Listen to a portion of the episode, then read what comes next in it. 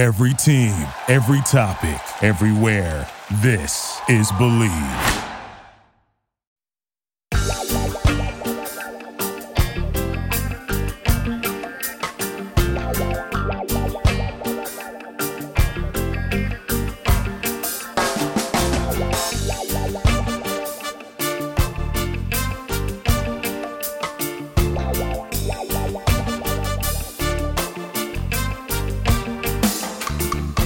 Hello and welcome to the Healthy Herb Podcast, a place of information and inspiration for the home herbalist. I am Bridget Doherty of the Solidago School of Herbalism, coming to you from a bridged island on the coast of Maine. In today's show, I'm talking about spring flowers and a little bit of this and a little bit of that. Before we get started, I want you to know that I'm not a doctor, nor do I diagnose or treat people. What I share is based on my own experience and what I've learned from my mentors. Ultimately, I want you to be empowered in seeking and achieving your own version of optimum health. I want you to be inspired to connect and relate to the common plants that grow all around you. Together, let's make home herbalism be as common in the everyday household as cooking a healthy meal. Now, without further ado, let's have some fun and dig in.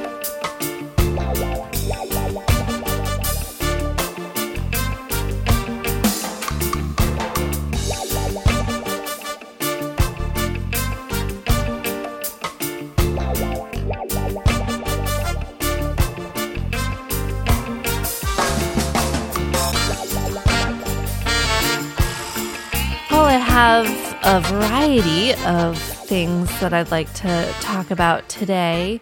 Um, mostly a little bit of this and a little bit of that. I want to um, talk about some upcoming events, both online and locally. I want to share with you um, some past episodes that are oldies but goodies that you may not have listened to yet. And I want to talk a little bit about May Day and spring flowers, um, spring greens, adaptogens, uh, food that I've been eating lately, infusions that I've been drinking lately. And I want to read a little um, bit from the introduction of my new book. So, a little bit all over the place today, but it should be fun. So let's dig in. Couple reminders that uh, my book, Drinkable Healing Herbal Infusions, is available for pre order on Amazon. And I'm going to share a bit of it in a bit. And then the Comfrey Conference is starting next week. And so this is your last chance to register for free. Once the conference starts, then registration will and for there there on registration will be around $85 i believe and that is lifetime um, you if once you register whether it's for free or you end up paying you get lifetime access to the information and to the recorded presentations. And there are going to be some really great speakers who I'm sure are going to have a lot of really interesting things to say. Um, Patch Adams is going to kick off the event. And then um, Richo Cech, um, David Hoffmann is going to be a speaker, Ellen Evert Hopman um, myself, Astrid Grove, Eagle Song, Evans Gardner, uh, Linda Conroy, and among many other herbalists as well, but those are just some highlights. So there's also um, Comfrey Shorts, which anyone can send in a short before the conference starts, just talking about your personal experience with Comfrey. And then there's also the Comfrey Kitchen, which is on the course um, website. And so that is all the different ways that you can prepare comfrey. It's basically a huge tomb of information that is all going to be compiled about comfrey, which is really exciting. There's also a comfrey marketplace where uh, people will be selling different products that they make with comfrey. Then also what's happening. So definitely please check that out. This is a plant that has been um, really almost demonized and definitely misunderstood. And I think that the more we talk about it and share our experiences with it, and the more that we gather and collect information about it, the better off we will all be as a herbal community. The next event is that I want to talk about is a local event that our local Island Heritage Trust is teaming up with Fogtown Brewery in Ellsworth, Maine. So if you live uh, in this general area, then there's going to be a really fun evening um, on Friday the 13th. So that's a week from this Friday from 3 to 8. And they're going to have the invasive Pilsner night, which they have made a Pilsner beer that is infused with rose hips, barberries, and Japanese knotweed root. So you can check that out if you live locally, and I'll let you know how it goes if you don't. Um, I also wanted to cue you into some previous episodes that I produced for the Healthy Herb podcast last year. So this podcast has been running for about a year and a few couple months. Yeah, like a year and a quarter, I guess. And so last spring, um, episode 14 was all about spring roots and harvesting them and preparing them. Episode 15 is all about stinging nettle, like really a deep dive into that great plant. Episode 16 is herb gardening and the best plants to grow, which has been a very popular episode. Episode 17 is all about violet, from harvest to folklore to herbal preparations. It's funny, like I knew that I had wanted to do a podcast episode on that this spring, and then I was like, wait, I think I actually did one already. So, um, I did do one already. So check that out. That's episode 17. And then episode 18, as we approach Mother's Day, is six herbs for motherhood. And that's a lot of them are nervine herbs, and then some plantain, of course. So if you're bored and looking for more herbal podcast content, then check out some of those oldie but goodies back in my early podcast days, right? um, also, May Day just occurred. And so, May Day, uh, May 1st, and Beltane is in the Celtic uh, calendar circle wheel of the year. And it's a cross quarter holiday. And a lot of people kind of think of it as the height of spring, or we're, you know, halfway between spring equinox and summer solstice. And for me, and for a lot of other people, in for the sun calendar and the agricultural calendar and the traditional I believe, you know, the ancient Celtic calendar, Beltane actually marked the start of summer. And so I'd like to introduce, or maybe you've already have that idea in your mind, but to introduce it as an option again to think about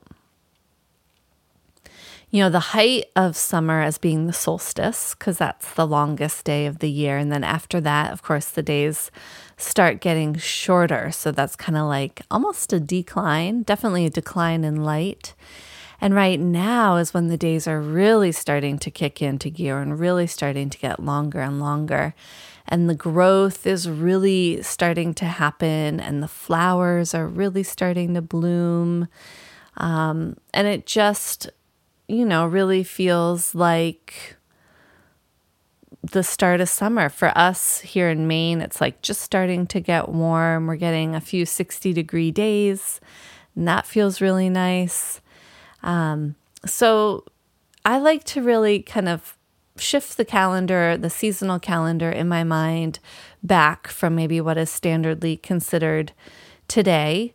Um, I think it's more of a cultural calendar when we're like, oh, summer starts at summer solstice because it's the longest day of the year and that means summer and because school is ending and so it's summer vacation and and all this but really in my mind you know, this is the start of summer. And for me, it's really when I start really getting into gear with garden work. So just to consider that as a as a potential in your mind's eye. Beltane is, you know, really a time of when the fairies really start to emerge. And when I say fairies, I mean like the wild spirits, the green spirits, which, you know, I feel like in modern day, we think of fairies as these dainty little white girls, but traditionally and folklorically, fairies were, hmm, they were a little more like tricksters or, you know, feared to some degree. And I think this goes, you know, back to this idea of the wild, the essence of wild instilling some fear in humans. It's the chaotic nature, the you never know which way things are going to go and could go in any direction at any time. And that was almost what the fairies um, represented to some degree. And, you know, the fairies didn't like gardens that were well kept or orderly or managed or kept in rows. And in fact, I've heard of people who really consider the fairies only really like being in wild places and where you would keep a part of the parcel of land that you um, tend, let's say, um, wild so that the fairies would have a home versus in a well manicured garden. And, you know, we can think of these in different ways. I mean, there is obviously earth spirits and uh, plant spirits and all of this within even a tamed garden. But it does kind of like a super tamed garden, does kind of lack a little bit of that that fire, that spirit that a wild garden may have. Or maybe that's just what I tell myself because all of the gardens around my personal house have pretty much reverted back to wild as I've become a professional gardener for other people, um, cobbler's shoes, and all of that. So, things to consider, but whether you call them spring flowers or early summer flowers, the flowers are starting to bloom here. So we have dandelions blooming and violets blooming. So I wanted to talk a little bit about the flowers that I see blooming right now and how we may want to work with them. And just to start off, um, a couple flowers for your salads perhaps, or your dinner plate, or just for grazing as you walk around.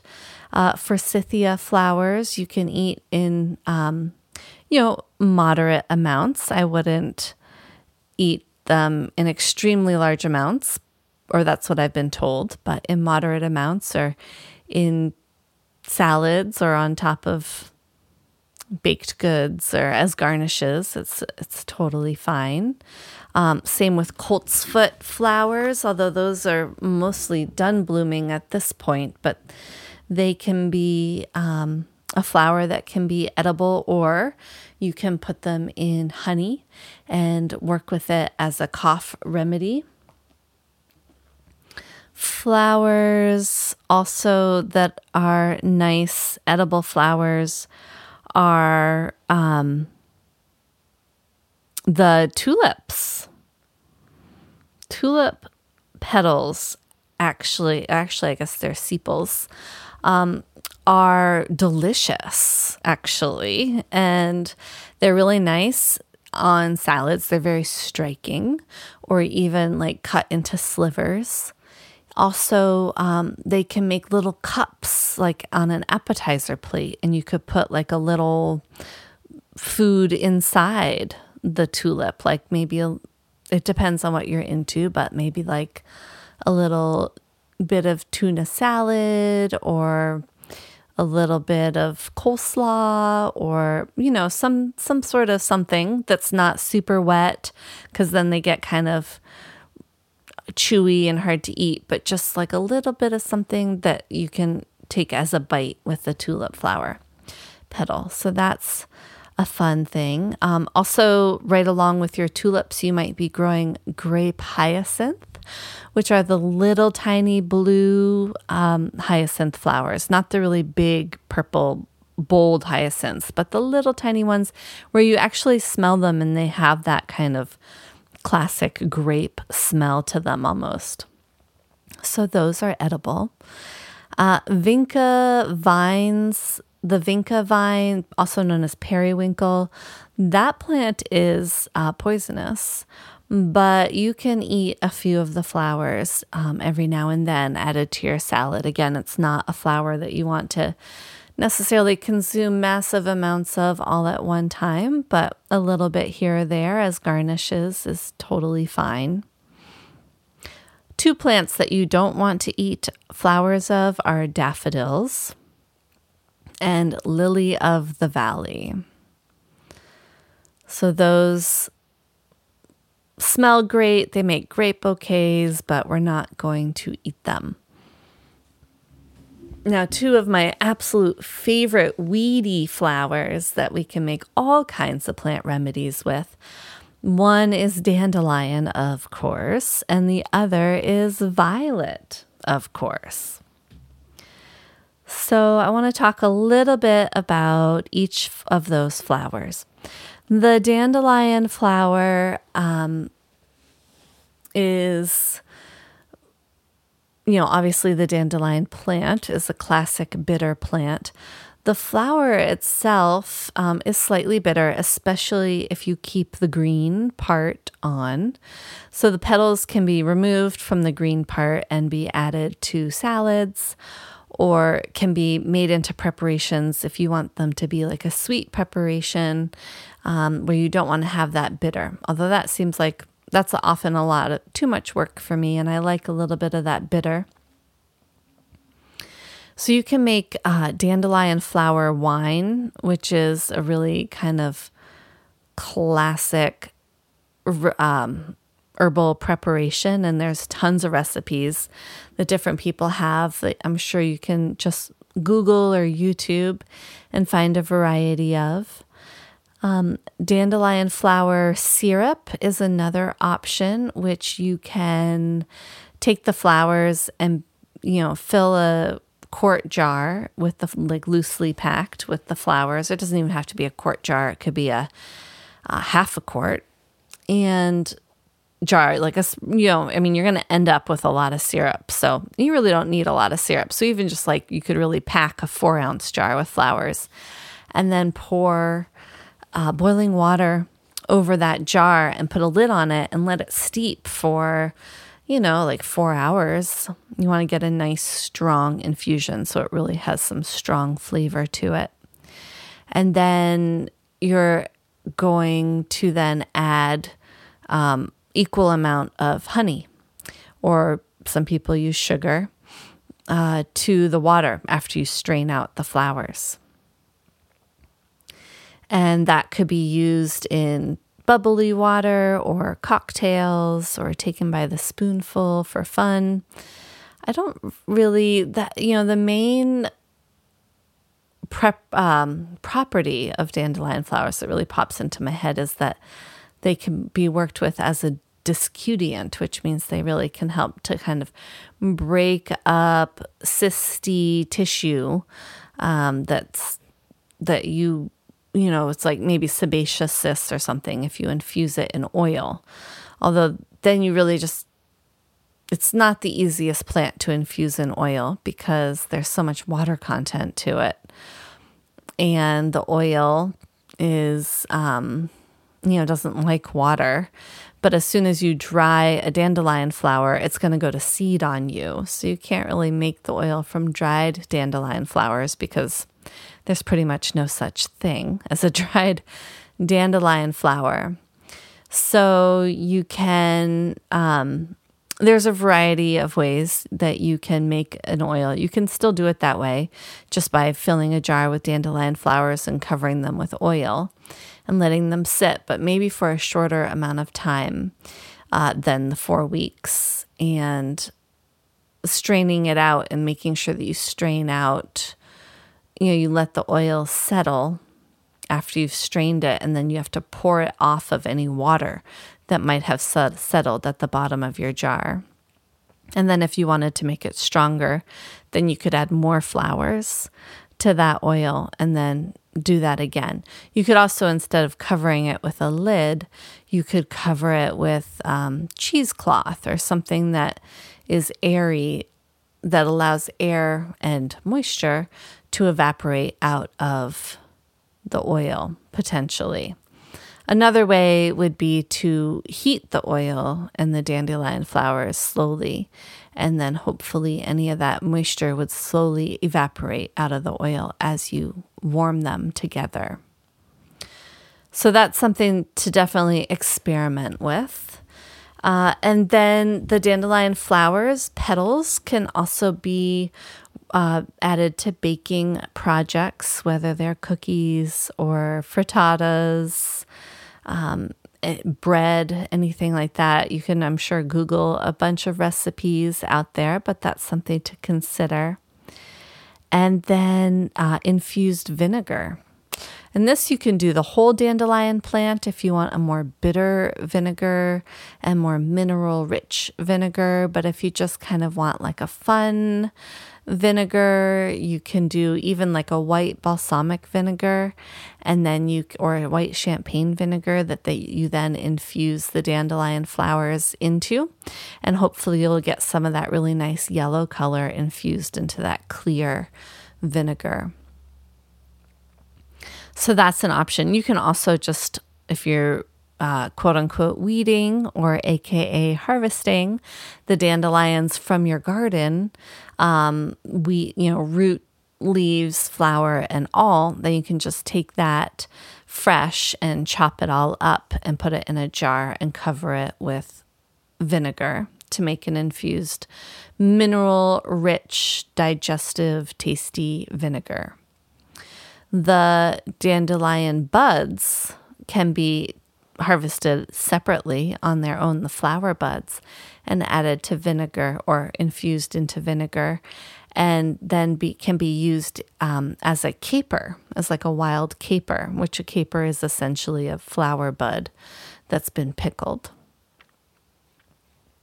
So, all kinds of things. Um, the vinegar, when you make vinegar, especially infused with herbs, especially fresh herbs, I really like to make sure that I boil the vinegar first and then bring it back to room temperature to kill off any mother that might be remaining in the vinegar. Um, just because it's going to extend the shelf life of the product. I mean, yes, part of the joy of vinegar is knowing that it is a living probiotic food. Um, but when we're making herbal remedies, we're really using it more of a solvent and not as a probiotic food. So, because when you mix that probiotic food with living plants that also have other microorganisms on them, uh, sometimes the that becomes something that is not so appealing to the taste buds, let's say, or to the nostrils. So it's good to pre pasteurize your own vinegar which is basically just means you put it on a stovetop in a non metal pan. Pyrex uh, pots are really good for that. Also, um, like ceramic lined pots can be beneficial for that as well. Dandelion flower tincture you could do, or you could do the whole dandelion plant again, similar to the vinegar. And that's what I really like to do is when I am harvesting the dandelion plants out of my garden or from where they don't belong, then I like to uh, clean them off, chop them up, uh, root, leaves, flower, stem, and all, and um, lightly pack a jar, whatever size I want, the amount of tincture that I want, and then I cover it with 100 proof vodka, making sure all of the plant material is covered, and then cover it with a lid. If the lid has um, a scrupulous top, then you can put a wax paper or parchment paper barrier between them while they infuse. The tincture I think of as you know really a really wonderful um, preparation for enhancing digestion and just as a general alterative. So it's an herb that really helps to support the organs of digestion, assimilation, um, and elimination. So whether it's our liver, our kidneys, our intestines, our stomach our saliva, the whole works. It really helps that whole system function optimally, which in turn has a huge effect on the rest of the state of our health and well being.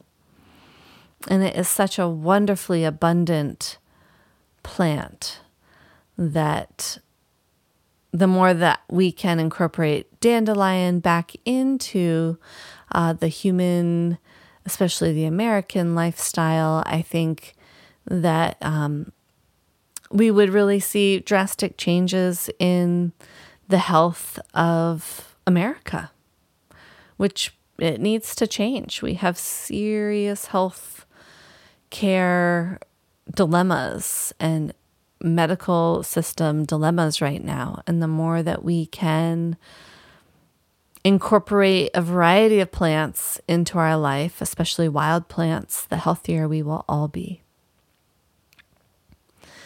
then the next flower that has just started blooming here in the past couple of days is violet. And maybe it's already done flowering where you are, or maybe it still might flower or is has been flowering. It usually has, I would say, a relatively two to three week flower time.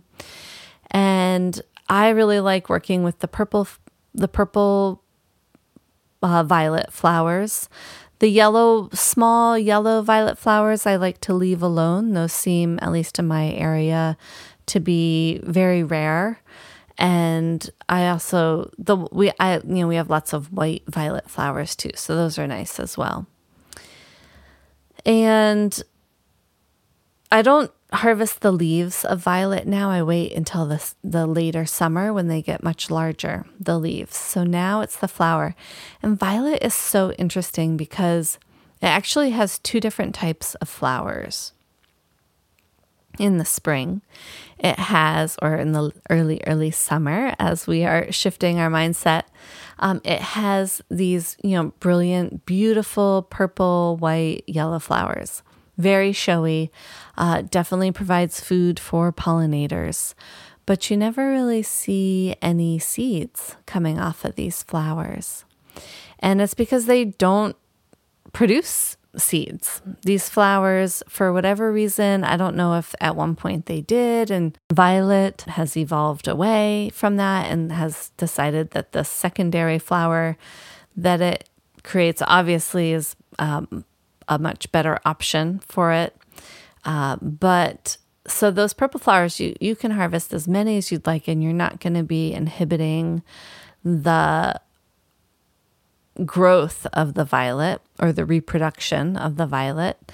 Uh, you might be taking away food from pollinators. So, um, I don't know if you've heard of the No Mo May, which the first time my client told me No Mo May, I was thinking it was like a new pop singer artist. I was like, oh, who's that? I haven't heard of them. And she's like, no, like no mow May, like you don't mow your grass in May. And I was like, uh huh, right, okay. Um, to provide like early flower food, mostly dandelions, um, for the pollinators. But so later in the season, violet will actually flower under its leaves. So its leaves get bigger. These flowers go away that we're seeing right now. And then underneath the big leaves, there is a little tiny green flower, totally nondescript, that produces a whole bunch of seeds. And I didn't do research before this podcast, so I can't remember off the top of my head. You could dig deeper if you want, but I don't remember if it's self pollinated or if it's pollinated by um, insects. But I know that the ants are very important in the seed dispersal of the violet. So, around each of the seeds is a little sugar or some sort of coating, probably a polysaccharide, I would imagine, some sort of sugary protective coating that ants love. And so they'll take these seeds, which are already kind of right at their grasp because they're already crawling around under all the violet leaves.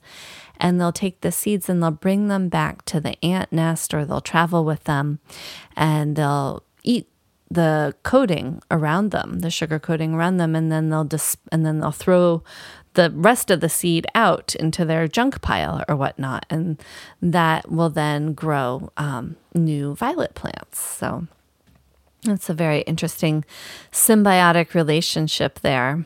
But there are so many fun things while the violets are blooming, these beautiful colors, vi- uh, flowers, these beautiful, brilliant blue flowers. There's lots of fun things that we can make with them. And I would say that one of my favorite things, um, even though I'm not a big sweets person, but is it's just a fun thing, especially for kids, is to make a violet syrup which you'd make very similar to the way that I suggested making the dandelion flower syrup. So, harvest a whole bunch of purple violets and really pack them into a jar and then cover them with boiling water, put a lid on it, and let it steep for a long time, like four to eight hours.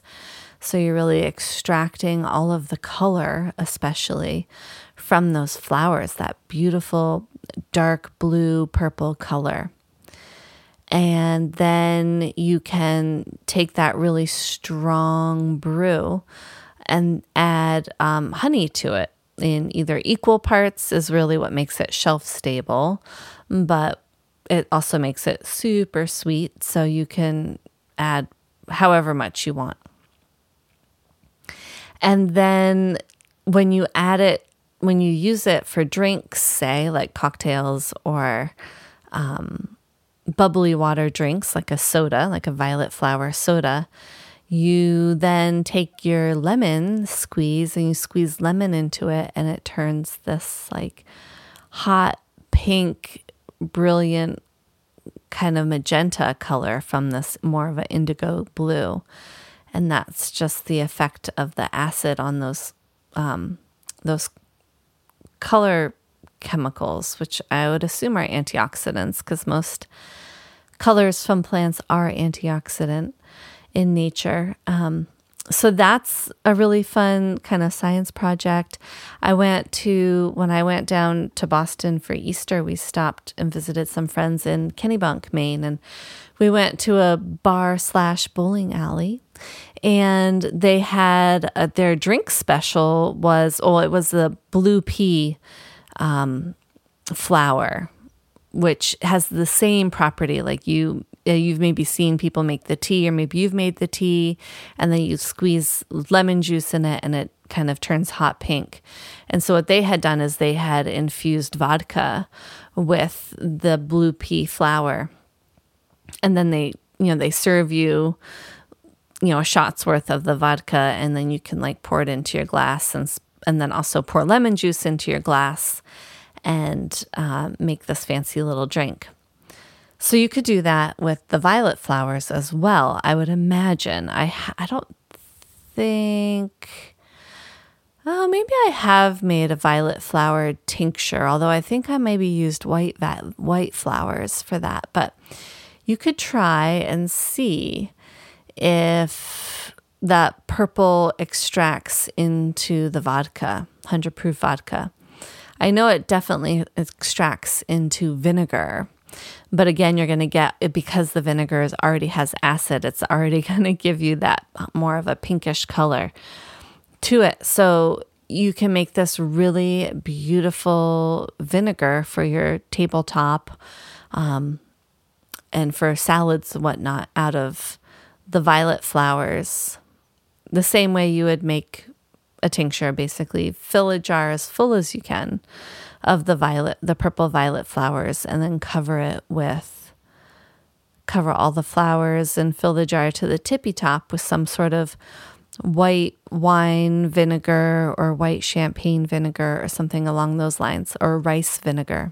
When we make herbal vinegars, is if we use a metal lid that we put a barrier, um, whether it's saran wrap or parchment paper, wax paper in between the vinegar and the metal. Otherwise, the metal will um, rust, and we don't want rust in our remedies.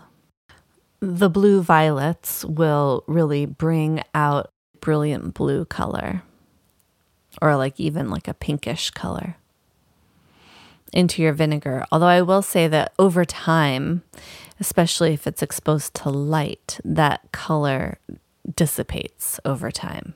So it's kind of like a make it and then use it up while you have it. And then the violet flowers are also obviously edible, just they taste like peas to me, um, like a sweet pea. So you could just put them in salads or graze on them. Um, you can also, I've seen people, you know, paint them with like a egg white and then dip them in sugar and let them dry as like little candied violets. And then you can also um, make ice, put them in ice cubes is another fun thing to do with your violet flowers. Kids love it. I don't. I must have done it with Isla, my my six year old daughter, like last summer or at some point because this summer, this spring, she saw the violets. She was so excited. Um, you know, she pointed them out to me and then she harvested some for herself and she decided you know she hid it hid it from me that she was making ice cubes with them.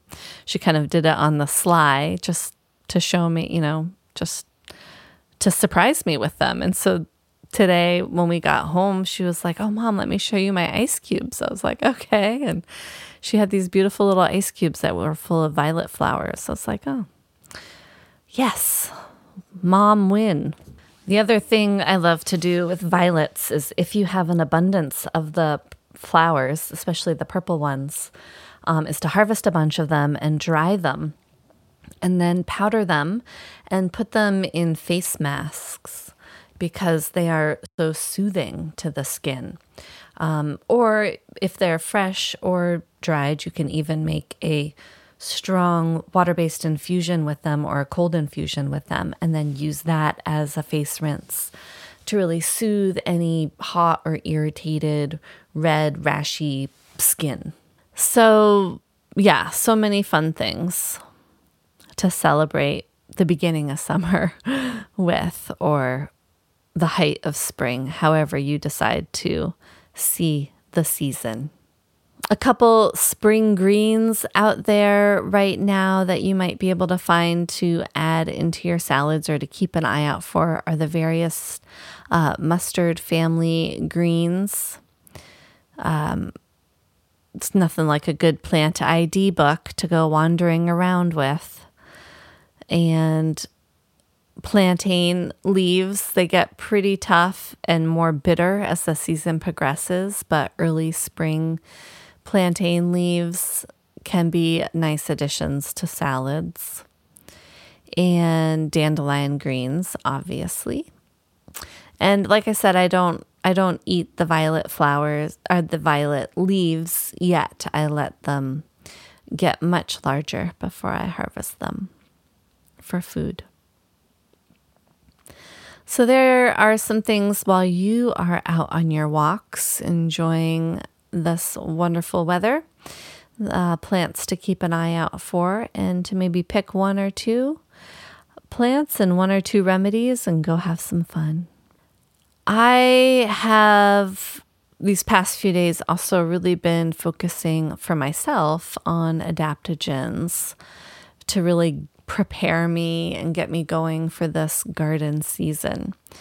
And so, astragalus root, also, astragalus root is great because the Lyme slash tick season has begun, unfortunately.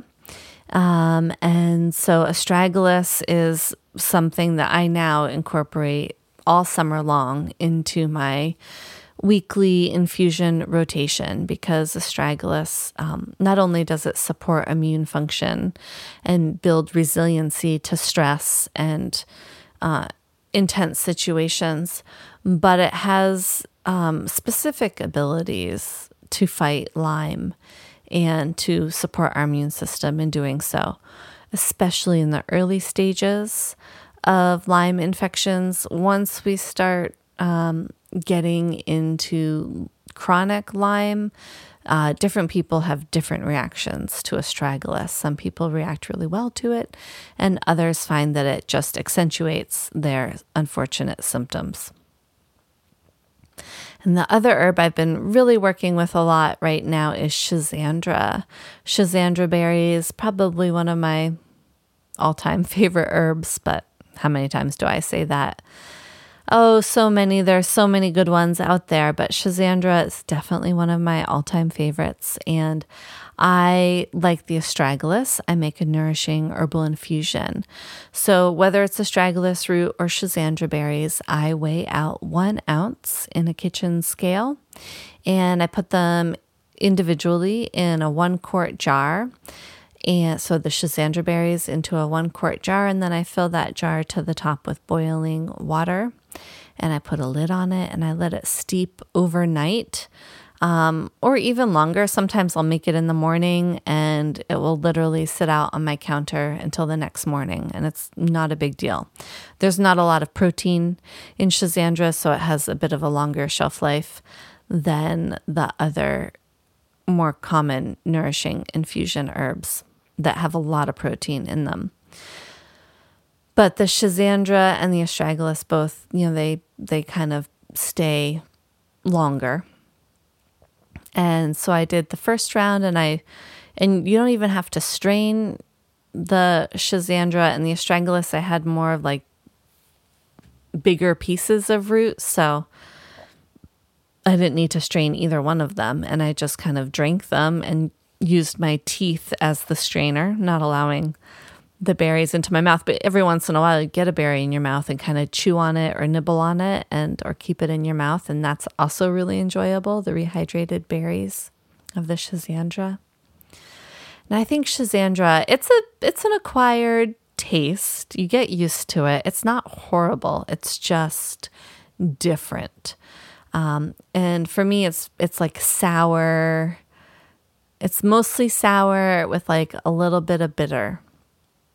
But Schisandra supposedly has is a five five flavor fruit, right? So it has all of the tastes and is an adaptogen, but it's also really known to support the energy levels of the body really well.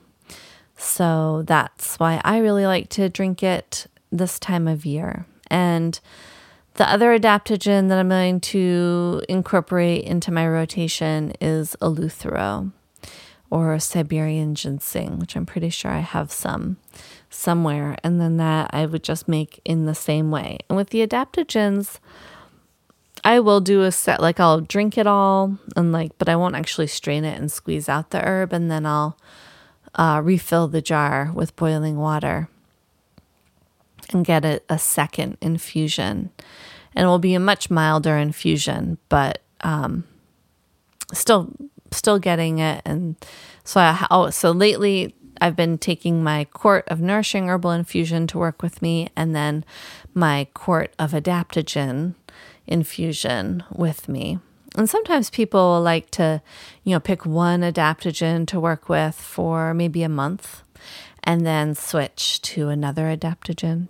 Before we continue with the show, I wanted to take a minute and talk about Noom. Noom uses the latest in behavioral science to empower people to take control of their health for good through a combination of psychology, technology, and human coaching on their platform to help millions of users meet their personal health and wellness goals. So, I have been working with Noom uh, for, to help reach my personal health and wellness goal of shedding some weight and really focusing on eating healthfully um, for at least a month, I would say, maybe about three three or four weeks. And one thing that I really like about Noom is they have um, options for one-on-one coaching. So they actually will have a, f- a coach who I am in contact with via their platform on a messenger part of their app. And she checks in with me at least once or twice a week to see how I'm doing and um, what challenges I might be coming up with, and just asking questions to make me think more about um, the challenges and offering me links to different information that will help me problem solve it's just really nice to have someone there that I know is like checking in with me and keeping me accountable and is there if I have any like major questions or concerns. There's also the option of having like a group coach, and that's also via their app. So that's nice to have that added support as well and to really feel like, okay, it's not just an app. There's actually people on the other side of it that are interacting with me and have found that to be really beneficial. So if you want to try out Noom, you can start building better habits for healthier long term results. Sign up for your trial at noom.com slash believe. Again, that's noom, N O O M, dot com slash believe, B L E A. I have been taking the opportunity to also talk about uh, different foods that I've been eating that have been helping me with my health goals and sharing them with you. So, one of those is um, something that I really enjoyed this past week is smashed potato, smashed baby potatoes with a cabbage slaw to go with them. So, it's um, I roasted, I kind of rolled the baby potatoes in olive oil and I rolled them around in olive oil and dill and like seasoning salt and herbs. And I roasted them for probably close to an hour until I knew they were very soft on the inside and nice and crunchy on the outside. Um, at a high heat, I think it was probably 450, 475, something like that in the oven. And then I took them out and I maybe went halfway through the cooking process. I kind of turned them so that the other side would get crispy too. And then I took them out of the oven and I used a metal spatula and I smushed each one so it made like a little patty. And then I uh, put them back in the oven and I continued to bake them um, at that high heat and uh, maybe for 10 minutes and then I flipped them and then for another 10 minutes. And they were delicious and they made like a really easy on the go snack, like just kind of grab and go food um, that is like healthier than potato chips for sure, but still kind of uh, fills that craving role and then um, but i had it for lunch and then the well we had it for dinner and then i had the leftovers for lunch And the cabbage slaw is also super easy to make. Um, it's like really finely sliced cabbage. So you kind of have long, really thin, thin strands. And then uh, marinate that in, like, depending on how much you have, but maybe like a tablespoon or a drizzle of olive oil and vinegar and dill. And I, I used white wine vinegar because that's what I had at the moment. Apple cider vinegar is also really good, or even just a whole lot of lemon juice or a combination of all three of those and some salt. And I let that marinate overnight in the fridge in a container. And just to really kind of start breaking down the cabbage and softening it, and then having that with the potatoes made a really tasty lunch. The other thing I find that have that I have found that has been really helpful is drinking um, my nourishing infusions and adaptogens throughout the day. I find that that like really provides a lot of nutrition so that I don't have the junk food cravings that I would have otherwise, or like the sugar cravings. Just kind of curbs cravings because I feel like a lot of times we have cravings because we we are craving nutrition, but what we what we end up in our mind craving or thinking that we're craving is more like not healthy food.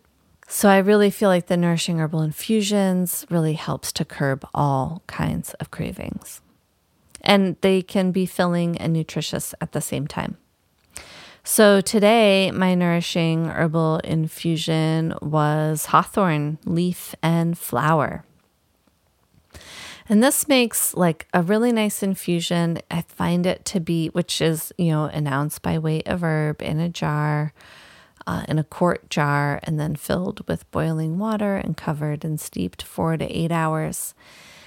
And this hawthorn leaf and flower nourishing infusion, it tastes like a little sweet because of the flowers and a little bit of tannic because of the leaves. I think it's very pleasant. And for me today, it was a really, um, really strong diuretic. Like after while and while I was drinking it, and after I was drinking it, I probably, I feel like I definitely got rid of a lot of excess water from my body. Like the, I didn't drink that much, but I was definitely eliminating a lot of fluid. So that actually felt good. Um, and then it's also really a beautiful heart tonic. So, for any aging heart, hawthorn just really supports its functioning in any form that you can work with hawthorn in any part of the plant, especially the leaf and the flower and the berry. The berry may be more so because the berry also has bioflavonoids, which are really healthy for the heart. Uh, but the leaf and flower are also really known to help improve collagen production and to help repair nerve tissue and the nerves themselves. So, lots of benefit there from hawthorn as well. The other cool thing about hawthorn is that it is uh, one of the many plants that's called Mayflower. Um, it tends to bloom in May and it has a lot of folklore in connecting humans to the fairy realm around Beltane, even though it blooms later here than Beltane.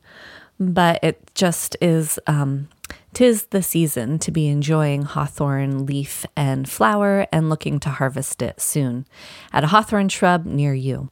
I talk a bit more about hawthorn in the earlier episodes of, I believe, episode five and six of the Healthy Herb podcast. So check those out if you want to learn a little bit more about hawthorn. And now, to conclude the podcast, I would like to read you a little bit from my book in this uh, over year that I've been doing the podcast, it's been fun. I, I like to read from other people's books, little excerpts. And now I can't believe it. I get to read from my very own book, Drinkable Healing Herbal Infusions 100 Beverages to Soothe Your Ailments and Boost Your Immunity. And this is from uh, the second page of the introduction. The first page is basically an introduction to me um, and what brought me to herbalism and my history. But the next page is the introduction to the book. So I would like to read it to you. And it's so it's so exciting because on this page there's this really fun photograph going up the side of the page of a yarrow plant. And I didn't really have a hand in the art of the book or the layout. Um, but I'm really, really pleased with it. And I just love that at the beginning of the book is one of my main herbal allies, yarrow. So it must just be meant to be. Here we go. Herbal medicine has been used for thousands of years. It is a major element of alternative medicine and is useful in preventing and treating a number of common ailments.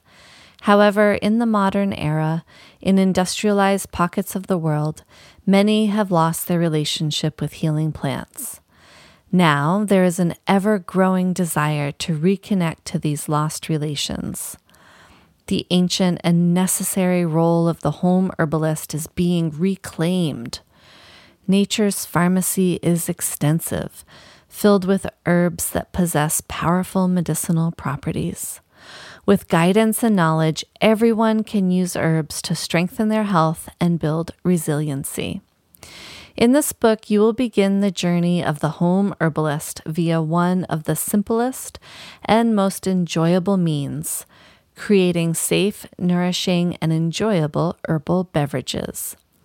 The 100 recipes provided here use some of the world's most common and effective herbs in all manner of beverages and liquids, including teas, tonics, syrups, and more. Although it was once difficult to buy medicinal herbs, they are now much easier to find at well stocked pharmacies, on the shelves of big box stores, and in the aisles of health food stores. They can often be purchased at an affordable cost. Even if you don't have easy access to some herbs, popular online distributors offer all the ingredients you need. Some herbs may even be already hiding inside your spice cabinet.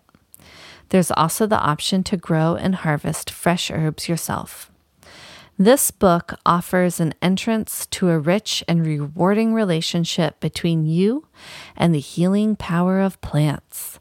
After reading this book and working with the recipes, you, the home herbalist, will be informed, inspired, and empowered in your own health care. And with that, I will say thank you so much for listening and for being here.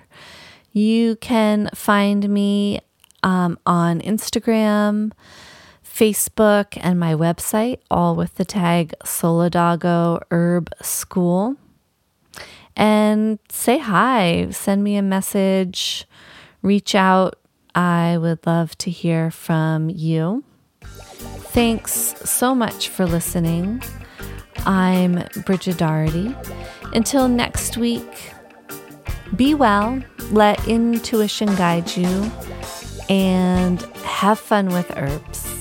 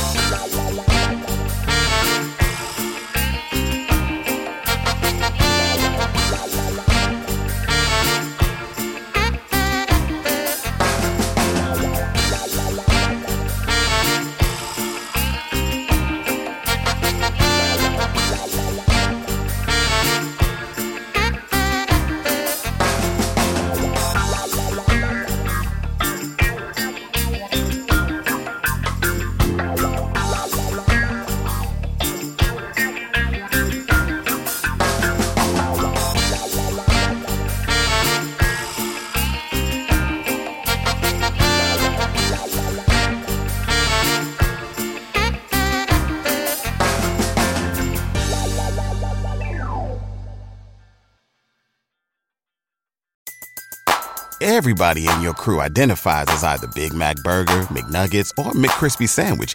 But you're the filet fish Sandwich all day. That crispy fish, that savory tartar sauce, that melty cheese, that pillowy bun. Yeah, you get it. Every time. And if you love the Filet-O-Fish, right now you can catch two of the classics you love for just $6. Limited time only. Price and participation may vary. Cannot be combined with any other offer. Single item at regular price. Ba da ba ba ba.